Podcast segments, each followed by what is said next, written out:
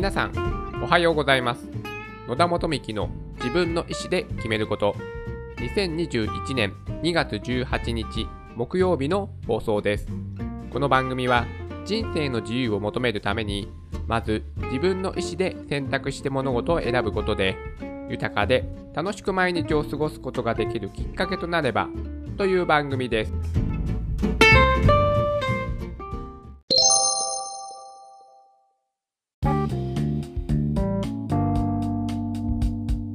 今日はそんなことできるんだと思わせてくれた超 IT 先進小学校についてお話をしたいと思います。とあるですね、記事を読んだんですけども、ある長野県にある小学校がですね、自分たちでアプリを開発して、まあ、業務のね、改善、効率化を行っているというですね、ものを読んだんですけども、すごいなとね、ほんと単純に思いました。先生のね、こう働く環境が大変だということはですね、皆さんも、ま、ニュースなどでご覧になったことはあると思うんですけども、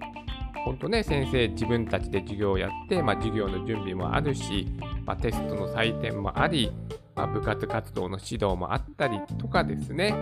まあいろいろなね、やらなきゃいけない業務があって、とてもね、ま疲弊をしているとてもね、えー、上級が良くない環境だということは、まあ知ってはいたんですけども、とはいえですね、そんな外部の人間がね、まあなかなかそこに関して介入することはね、まあ難しいとは思うんですけども、それをね、先生たち自ら、まあ、アプリを開発して、ね、仕事に役立てる時代なんだなと思わせてくれた、まあ面白い記事だなと思ったので、今日はね、紹介させていただきます。あのー、まあ、アプリ開発ね、今、本当にその敷居はね、下がっているんですよ。私もね、独学でプログラミングを学べたぐらい、まあ、敷居は下がってて、まあ、そのプログラミング自体の、まあ、なんでしょう、難易度も下がっているし、まあ、いろいろなね、サービス、学習するのにも、もうインターネットでプログラミングを学習するサービスもいろいろあるし、あとは YouTube なんかでもですね、いろいろな情報を仕入れられるし、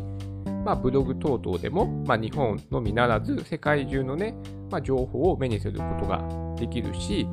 まあ、世界中の人たちがですね、そのライブラリーとかフレームワークとかいうですね、まあ、簡単に言うとパッケージされたこのものを使えば、その機能を簡単に、まあ、アプリで実装することができますよみたいなものもいろいろあってですね、かなりまあ敷居は下がっています。うん。まあそんな中ですね、先生たちは、まあ、自分たちのね、仕事の効率を上げるために、自分たちでアプリを開発されたと。すごい。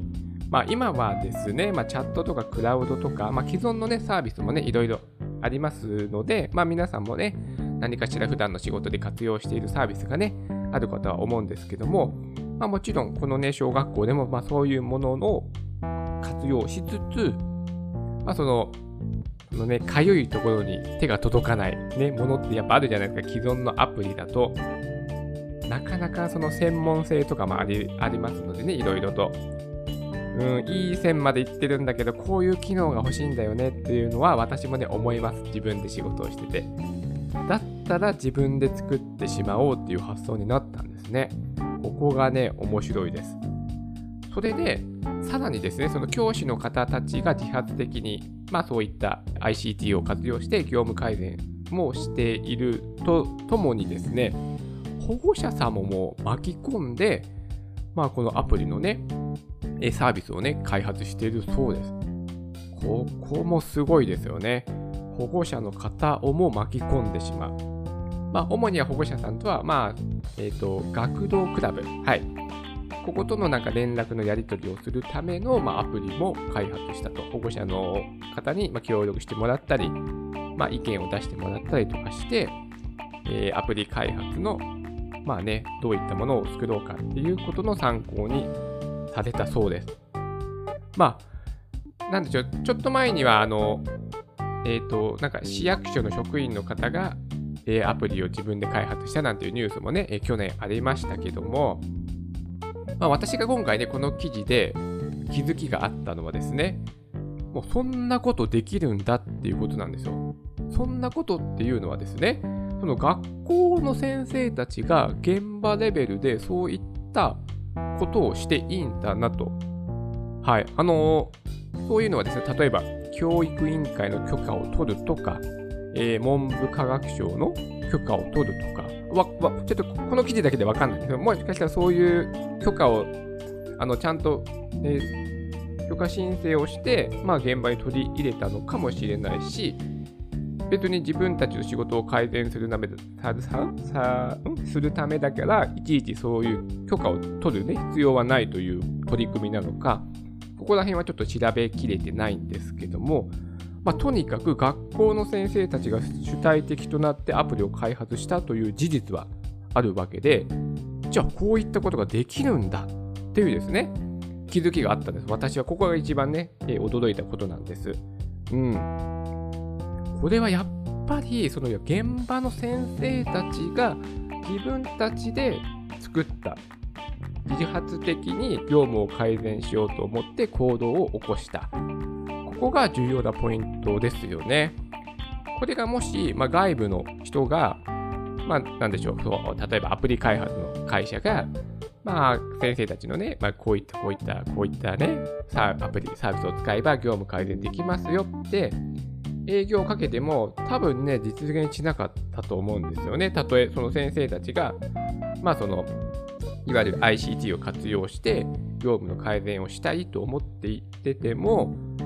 ぱり外部からはですね、これは起こらなかったんじゃないかなというふうに私は思ってます。うん。やはり先生たちが自発的に、で、かつ保護者の方も巻き込んで、ね、アプリ開発をした。だからここにね、リーダーとなったキーマンがいらっしゃるんでしょうね。その校長先生なのか、まあその、ね、コンピューターが好きな先生がね、いらしたのか、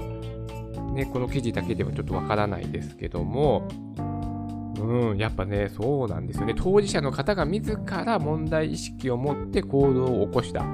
ここですよね、ポイントは。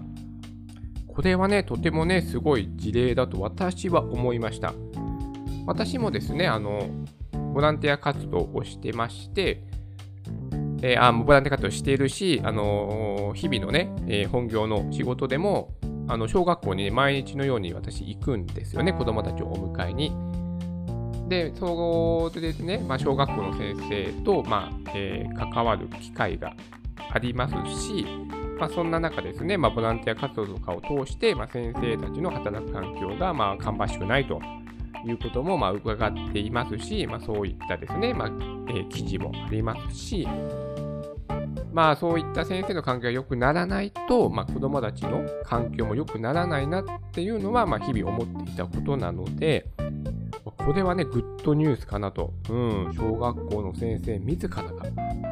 ね、問題意識を持って行動を起こしてくれた。そしてそれが実現できる。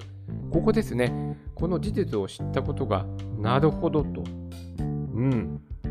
これはね、すごいなというふうに私個人はね、ちょっと思いました。ね。こういうことができるんだ、現場レベルで。ここはね、ちょっと、うん、今後ね、ちょっと調べてみたいですけども、やはりその教育委員会とか文部科学省の許可が必要だったのか、まあ、ここがやっぱ問題となるので、それともね、まあ、そのなんでしょう、我々も日々ね、仕事の、まあ、やり方を変えるってことは別に誰の許可もなくや、許可は取りますか、上司の許可は取るかもしれないですけども、そんな大きな許可は取らないですよね。うん、業務の改善をするのに。学校の先生たちも、まあ、そういった感覚なのかなと。うん、自分たちでこういったやり方がいいと思ったら、まあ、例えば校長先生の許可を取れば行うことができるのか。それで、こういった今回はその ICT、そのアプリ開発ですよね。こういったものを使って、まあ、業務改善をしてもいいのか。まあ、書類等々は行政はね、厳しいものがありますから、決まりがあるので、そういった条件をどうクリアしていったのかとか、まあ、そういったクリ条件クリアが必要だったのかとか、私はね、ちょっといろいろ疑問が出てきますので、うん、まあ、私にもね、間接的に関わることなので、ちょっと興味もありますし、まあ、調べていきたいかなと思っております。はい。それでは今日も素敵な一日になりますように。